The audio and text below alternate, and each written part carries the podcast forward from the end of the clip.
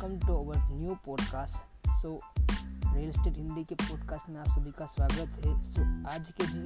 जिस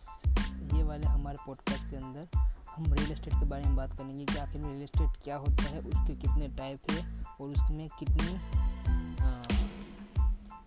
कितने एग्ज़ाम्पल है और इसमें कौन कौन से काम हो सकते हैं तो हम सारी की सारी बात करने वाले हैं कि आखिर रियल इस्टेट में क्या क्या काम हो सकता है? तो सबसे पहले रियल इस्टेट मतलब कि कोई ऐसी property in terms of in form of like building हो गई, कोई लैंड हो गया, कोई अपार्टमेंट हो गया, कोई हाउस हो गया तो इन टर्म्स ऑफ़ बिल्डिंग जिसे हम रियल इस्टेट की प्रॉपर्टी मान सकते हैं। तो आपने देखा होगा कि, कितनी, सोचा होगा कि टाइप्स ऑफ़ रियल इस्टेट मतलब कि कितने टाइप के रियल इस्टेट प्रॉपर्टी होते हैं। चार टाइप की रियल एस्टेट प्रॉपर्टी होती है जिसमें कि पहला लैंड हो गया दूसरा रेसिडेंशियल रियल एस्टेट प्रॉपर्टी तीसरा हो गया कमर्शियल रियल इस्टेट प्रॉपर्टी उसके बाद industrial real estate property so land land मतलब कि कोई भी ऐसी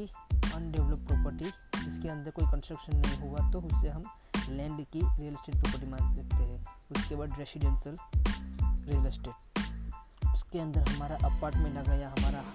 टाउन हाउस हो गया हमारा होम हो गया हाउस हो गया तो वो सारा कुछ रेसिडेंशियल प्रॉपर्टी जिसके अंदर हम स्टे करते हैं, हम रहते हैं, उसे हम रियल एस्टेट की रेसिडेंशियल प्रॉपर्टी कहते हैं। उसके बाद आता है कमर्शियल कमर्शियल रियल एस्टेट मतलब कि कोई ऐसी प्रॉपर्टी जिसके अंदर industrial store individual store shopping mall office parking या फिर होटल तो वो वाले, वो सारे सारे सारे कुछ कमर्शियल रियल एस्टेट में आते हैं जो रेंट पे कर सकते, करते हैं। और उसके बाद इंडस्ट्रियल इंडस्ट्रियल रियल एस्टेट मतलब कि कोई बड़ी फैक्ट्री फैक्ट्री हो गई, कोई मैकेनिकल प्रॉपर्टी मैकेनिकल इंस्ट्रूमेंट वाली कोई कंपनी हो गई, जिस, जो इंडस्ट्री के लिए यूज़ होने वाली लैंड हो गई या फिर प्रॉपर्टी हो गई, जिसके हम इंडस्ट्री जिसको हम इंडस्ट्रियल रियल एस्टेट प्रॉपर्टी बोल सकते हैं। जैसे कि उसके अंदर ट्रांसपोर्टेशन आ गया वेयर हाउसिंग हो गया प्रोडक्शन कंस्ट्रक्शन आ गया मैकेनिकल कंपनी आ गई तो वो सारी कुछ इंडस्ट्रियल के अंदर हम काउंट कर सकते हैं। उसके बाद एग्जांपल ऑफ़ रियल एस्टेट की अलग अलग कौन कौन से एग्जांपल है रियल एस्टेट के अंदर? जो फ़र्स्ट है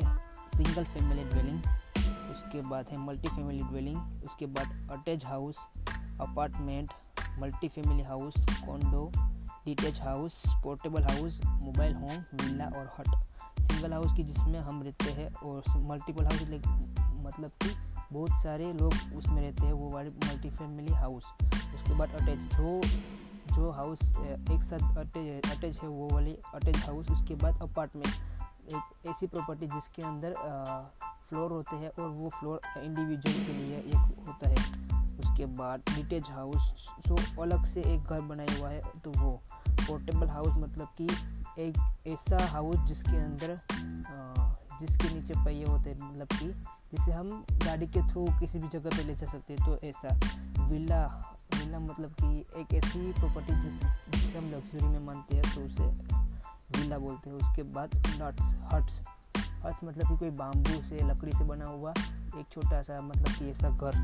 जिसे हम हट बोल सकते हैं। उसके बाद overview of real estate industry तो आखिर में क्या क्या रियल इस्टेट के अंदर होता है? तो सबसे पहले डेवलपमेंट हो गया।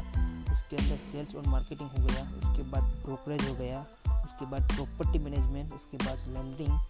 और प्रोफेशनल सर्विसेज़ तो डेवलपमेंट तो कोई भी एक कॉन्ट्रैक्टर हो गया या फिर रियल स्टेट डेवलपर हो गया तो वो एक लैंड को खरीदता है, उसके बाद वो वाले लैंड के ऊपर एक कंस्ट्रक्शन बिल्ड करता है और वो कंस्ट्रक्शन बिल्ड करने के बाद वो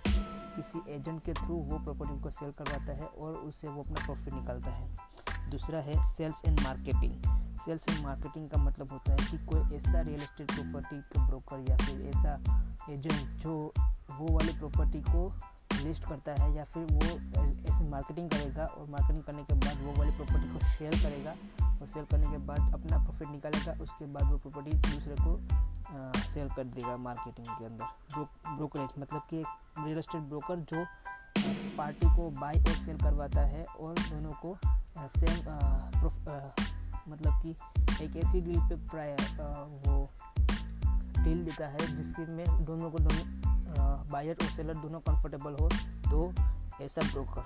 कि वो दोनों को अपनी प्रॉपर्टी को प्रॉपर्टी को सेल करवाता है और प्रॉपर्टी को बाई करवाता है। उसके बाद प्रॉपर्टी मैनेजमेंट सो कंस्ट्रक्शन के बाद कंस्ट्रक्शन हो जाने के बाद वो कंस्ट्रक्शन की प्रॉपर्टी का मैनेजमेंट की वो उस उस प्रॉपर्टी में क्या क्या खामी हो गई है या फिर ऐसा मैनेज मैनेजमेंट करने के लिए किसी को हायर करते हैं तो वो वाली सारी प्रॉपर्टी को देखता है कि इसमें कौन कौन खराबी है और इसमें कौन कौन सा अपग्रेड करना है तो वो प्रॉपर्टीज़ को मैनेज करता है तो वो हो गया। उसके बाद लैंडिंग लैंडिंग मतलब कि तो उसमें कोई बैंकर हो गया या फिर कोई लोन अप्रूवल हो गया तो वो सारी जब कोई आपसे ये अपार्टमेंट आपके, आपसे लेगा तो वो हमें उसकी लोन करवाने के लिए ये सारे कुछ टर्म्स आते हैं जिसमें अंदर बैंक हो गया लोन के बारे में बात की जाती है और वो प्रोफेशनल होते हैं। उसके बाद प्रोफेशनल सर्विसेज़ जैसे कि लॉयर हो गया चार्टेड अकाउंट हो गया तो वो सारे कुछ जो रियल इस्टेट के अंदर काम करते हैं या फिर वो प्रॉपर्टी के लिए जो आ, मतलब कि